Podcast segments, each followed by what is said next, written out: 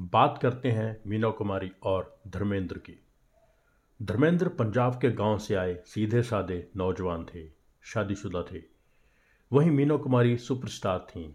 पहली बार धर्मेंद्र को मीना कुमारी के साथ साइन किया गया फ़िल्म पूर्णिमा के लिए। लगभग इसके साथ ही फ़िल्म मैं भी लड़की हूँ की शूटिंग भी शुरू हो गई, जो मीना कुमारी के साथ धर्मेंद्र की दूसरी फ़िल्म थी। हालाँकि मैं भी लड़की हूँ पहले रिलीज़ हुई उन्नीस सौ चौंसठ में और पूर्णिमा उन्नीस सौ पैंसठ में रिलीज़ हुई। पहली बार मीना कुमारी के साथ काम करते हुए धर्मेंद्र बहुत डरे हुए थे, लेकिन मीना कुमारी ने अपने सहज स्वभाव से और स्नेह से धर्मेंद्र को कंफर्टेबल कर दिया था। धर्मेंद्र के साथ कुछ दिन शूट करने के बाद ही मीना कुमारी ने कह दिया था कि ये लड़का लंबा टिकेगा, ये कोई रूटीन एंट्री नहीं है। मीना को तब ज़िंदगी में ऐसे शख्स की तलाश थी, जिसकी गोदी में वो सिर रख सकें, अपने दिल की बात कह सकें। धर्मेंद्र में उन्हें वही दिखा।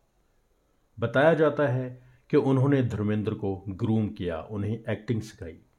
वो एक एक सीन खुद बोलकर और एक्ट करके धर्मेंद्र को सिखाती थी। जिन फ़िल्मों में दोनों ने साथ काम नहीं भी किया, उन फ़िल्मों के लिए भी मीना कुमारी ने धर्मेंद्र को एक्टिंग की बारीकियाँ सिखाईं। जानकार मानते हैं कि इसकी असली वजह यह थी कि धर्म के साथ समय बिताया जा सके। दोनों साथ बैठा करते थे, ड्रिंक करते थे। हालाँकि धर्म के संगत में मीना कुमारी कम शराब पीती थीं, क्योंकि धर्म उन्हें ऐसा करने से रोकते थे। मीना कुमारी के लिए यही बहुत था कि उसका धर्म उसके पास है। लेकिन आखिरकार तो धर्मेंद्र को अपने घर जाना ही होता था। उसके जाने के बाद मीनो कुमारी अकेली पड़ जाती थी और ज़्यादा शराब पीती थी। उस दौर में मीना कुमारी के संपर्क में आने वाले हर निर्माता निर्देशक से मीना कुमारी धर्मेंद्र को काम देने की सिफारिश करती थी। फ़िल्म इंडस्ट्री में हर कोई मीना कुमारी की रिस्पेक्ट करता था, इसलिए उनकी बात का मान रखता था। हालाँकि दोनों ने जिन फ़िल्मों में साथ काम किया, उसमें से सिर्फ़ फूल और पत्थर ही बड़ी हिट रही। और धर्मेंद्र को सही मायने में पहचान दी। काजल भी बड़ी हिट थी, लेकिन उसमें दोनों एक दूसरे के अपोजिट नहीं थे।